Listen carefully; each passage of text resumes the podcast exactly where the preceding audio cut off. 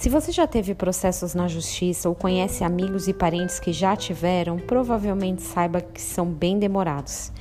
E aguardar o resultado de um processo é angustiante. Tem aquela dúvida persistente: será que o juiz vai julgar o meu favor contra mim? Eu tive até um professor que comentava: é melhor ter logo um não, uma negativa, do que sofrer aguardando um resultado. É verdade, mas é muito ruim receber um resultado negativo também. Seja você uma pessoa que esperava que esse namorado fosse o amor da tua vida, seja você alguém que acabou de ser demitido ou que não passou na entrevista daquele sonhado emprego. Cantar sobre o não de Deus é bonito, mas viver ele não é tão romântico nem tão fácil assim. De qualquer forma, apesar de machucar, o não também é um novo ponto de partida. Davi havia pecado, dormiu com Betseba, matou Urias, o marido dela, foi confrontado pelo profeta Natã. Até tem alguns dias que falamos sobre isso no áudio Esse cara sou eu. Então Betseba grávida vai morar com Davi.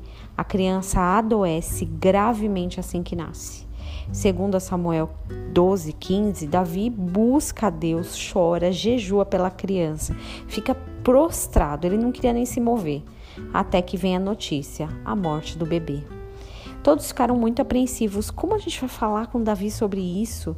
Se com a criança doente ele já estava prostrado, imagina quando souber da tua morte. Como, como né, eles estavam naquele cochicho todo, Davi logo percebeu o que aconteceu. Ele falou: a criança morreu, né?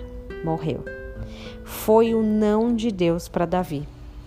E a atitude dele? Uma das mais incríveis e impressionantes da minha visão. A palavra de Deus, segundo Samuel 12, 22, fala assim: Então Davi se levantou da terra, lavou-se, ungiu-se, mudou suas vestes, entrou na casa do Senhor e adorou. Depois veio para sua casa e pediu pão. Puseram-no diante dele e ele comeu.